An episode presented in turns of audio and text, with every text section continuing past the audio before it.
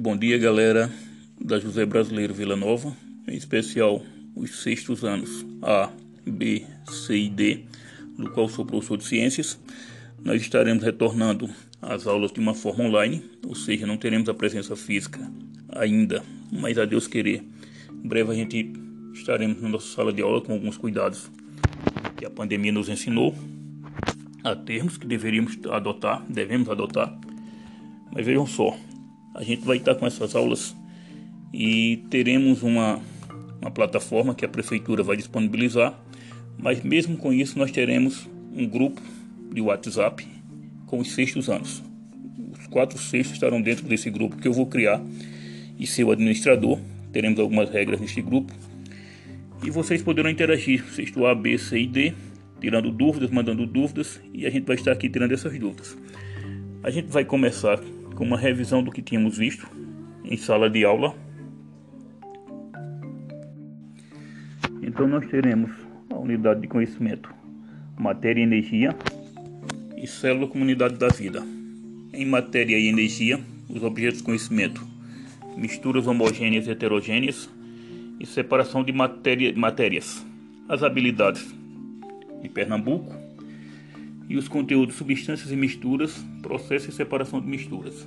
Na unidade temática Vida e Evolução, objeto de conhecimento, a célula Comunidade da Vida, também habilidades de Pernambuco, e os conteúdos célula, estrutura e função, principais características das células animal e vegetal.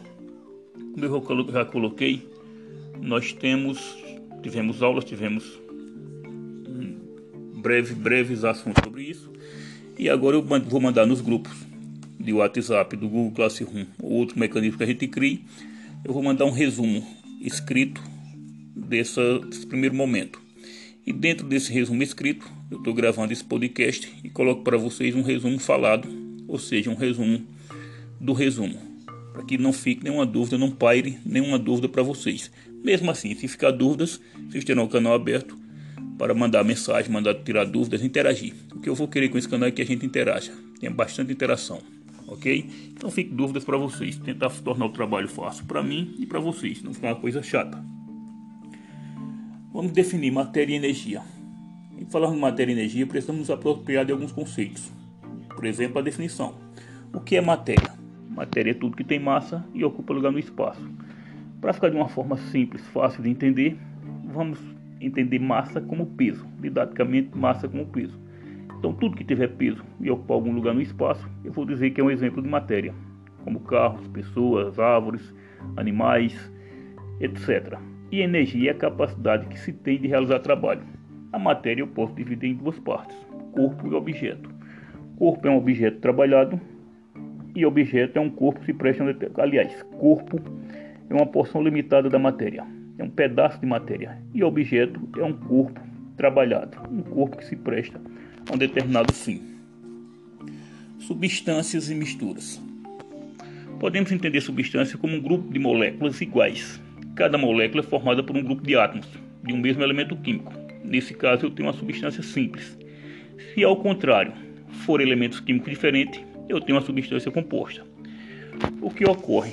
Na maioria das vezes, dos casos, a gente vai observar é, e eu digo no primeiro momento ali é uma substância simples, a olho nu, várias substâncias, centenas de substâncias que eu vejo a olho nu e digo que é simples. Quando eu vejo de uma forma minuciosa, quando eu vou ver com lentes de aumento, microscópio ou qualquer outra lente que aumente um pouco, eu vou ver que ali eu tenho, na realidade, uma substância composta. Por exemplo, água.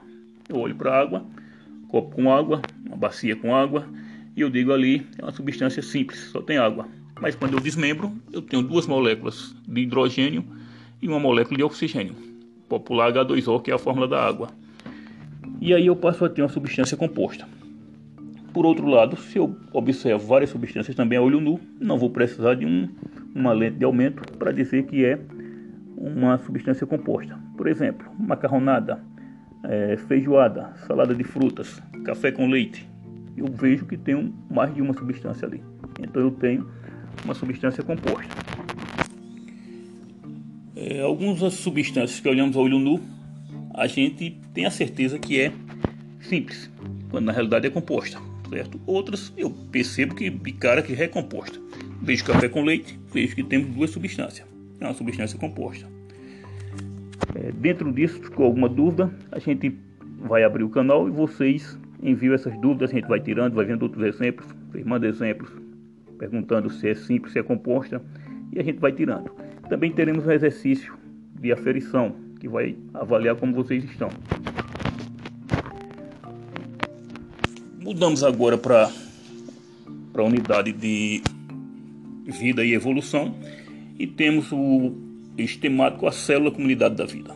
Vamos definir a célula como a unidade morfofisiológica de todo ser vivo. E quando eu digo morfofisiológica, eu preciso entender a definição, a etimologia dessa palavra. O que significa morfofisiológica? Morfo significa forma, fisiológica a função. Então eu parto de uma célula para chegar a trilhões ou mais células de um ser vivo. O que vai diferenciá-lo será, no detalhe, se for unicelular, apresentar apenas uma célula, ou multipluricelular, se apresentar mais de uma célula. Com um detalhe, eu não vou encontrar um ser com duas, com três, com cem células. Ou ele tem uma, ou ele tem milhares de células. Por exemplo, um simples mosquito tem mais de 50 mil células. Por aí a gente tem uma, uma noção do que é um ser unicelular. Só vejo seres unicelulares através do microscópio, através de uma lente de aumento bem potente. E quando eu digo que é, é a unidade morfofisiológica de todo ser vivo, isso vai estar refletido no enunciado da teoria celular. O que é que me diz a teoria celular? Todo ser vivo é formado por células. A diferença vai estar exatamente nesse número de células. Ou ele é unicelular, ou ele vai ser multipluricelular. Beleza? Com base nisto é que a grande maioria dos cientistas não consideram os vírus como seres vivos. Os vírus que estão causando essa pandemia aí. O coronavírus, por exemplo em alguns, algumas reportagens que a gente ouve camarada dizer os vírus, estes seres vivos, não, vírus não são seres vivos. Vírus são micropartículas que precisam de uma célula viva para parasitar, para poder se reproduzir. Então a grande maioria dos, seres, dos cientistas não consideram os vírus um ser vivo. Por quê? Porque ele vai de encontro à teoria celular, que me diz o seguinte: todo ser vivo é formado por célula. Se os vírus são acelulares, ou seja, não são formados por células, automaticamente não são considerados seres vivos. Beleza? Voltando ao estudo da célula, a gente vai entender que a parte da biologia ou a ciência que estuda a célula é a citologia, citos do grego célula e logia, logos também do grego, que significa estudo. Então, citologia é a ciência ou parte da ciência que estuda a célula. Não é interessante se a célula é de um fungo, de um protozoário, se é uma célula vegetal, uma célula animal ou de uma bactéria. Uh, ou se essa célula é eucarionte, como, como animais vegetais, protozoários e fungos, ou se ela é procarionte, como de bactérias e arqueobactérias. Ok? Então vejam só. É, aprendemos de forma bem equivocada lá no sexto sétimo ou, ou bem antes, terceiro, quarto ano. E eu levo você ao, ao erro quando eu digo que todas as células são formadas por três partes. Isso a gente aprende e vai levando à frente. Toda célula é formada por membrana celular, citoplasma e núcleo. E é aí que eu lhe induzo ao erro. Nós temos uma exceção, que é a célula, a, as hemácias do sangue dos mamíferos, somente do sangue dos mamíferos, elas apresentam apenas é, membrana celular e citoplasma, ou seja, são anucleadas. Quando eu digo anucleadas, esse A significa sem, sem núcleo, somente de mamíferos. Se eu pegar hemácias de peixes, de anfíbios, de répteis, de aves, todas elas são nucleadas, todas elas têm núcleo, menos as dos mamíferos que são bicôncavas. Elas têm uma cava, uma cavidade que era exatamente onde seria o núcleo.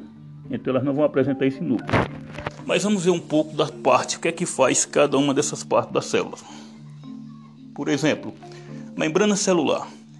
Ela tem função de proteção, etc. Mas a principal função da membrana celular é ela funcionar como uma porta. E o que é que uma porta faz? Controla a entrada e a saída. Então a membrana celular faz isso. Ela vai ser responsável por controlar a entrada e a saída de substâncias da célula. Temos algumas exceções. Por exemplo, o oxigênio, a água e outros gases, entram e saem na célula a todo momento. Não passam por esse rigoroso critério de seleção de quem vai entrar ou sair exercido pela membrana, ok? O citoplasma é a parte intermediária. A gente diz que é a parte do meio da célula. Então, no citoplasma ocorrem funções vitais da célula, funções que vão fazer com que a célula permaneça viva e, consequentemente, o ser vivo, o indivíduo em questão. É no citoplasma que se realizam a respiração, a digestão, produção de proteínas, transporte de proteínas, entre outras. Isso são realizados por algumas organelas, organulos ou organoides que a gente vê mais adiante, certo? E o núcleo é no núcleo que se concentra todo o material genético hereditário da célula, ou seja, é no núcleo que a célula vai se reproduzir. Todo o material de reprodução, ácidos nucleicos, DNA, RNA, tudo que você vai herdar, que a célula vai herdar do, da paternidade, da maternidade, se encontra no núcleo. Então, para que a gente entenda fácil, é, nessas três partes, a membrana celular controla o que entra e o que sai, o núcleo é responsável pela reprodução da célula e qualquer outra função que eu imaginar de respiração, digestão, produção, o que for, que não é reprodução nem controle de entrada e saída de substâncias, é realizado no citoplasma. E aí são funções vitais. Beleza?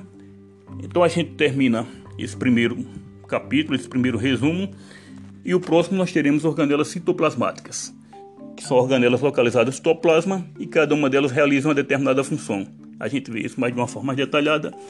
Deste resumo, teremos é, a interatividade de vocês. Tendo dúvidas, a gente faz um, exercício para autoavaliação. Tentamos dirimir todas as dúvidas e damos continuidade no próximo capítulo. Lembrando a vocês que nós estamos com um canal no YouTube, Biologia Interativa com o professor Técio Viana, e também no Instagram.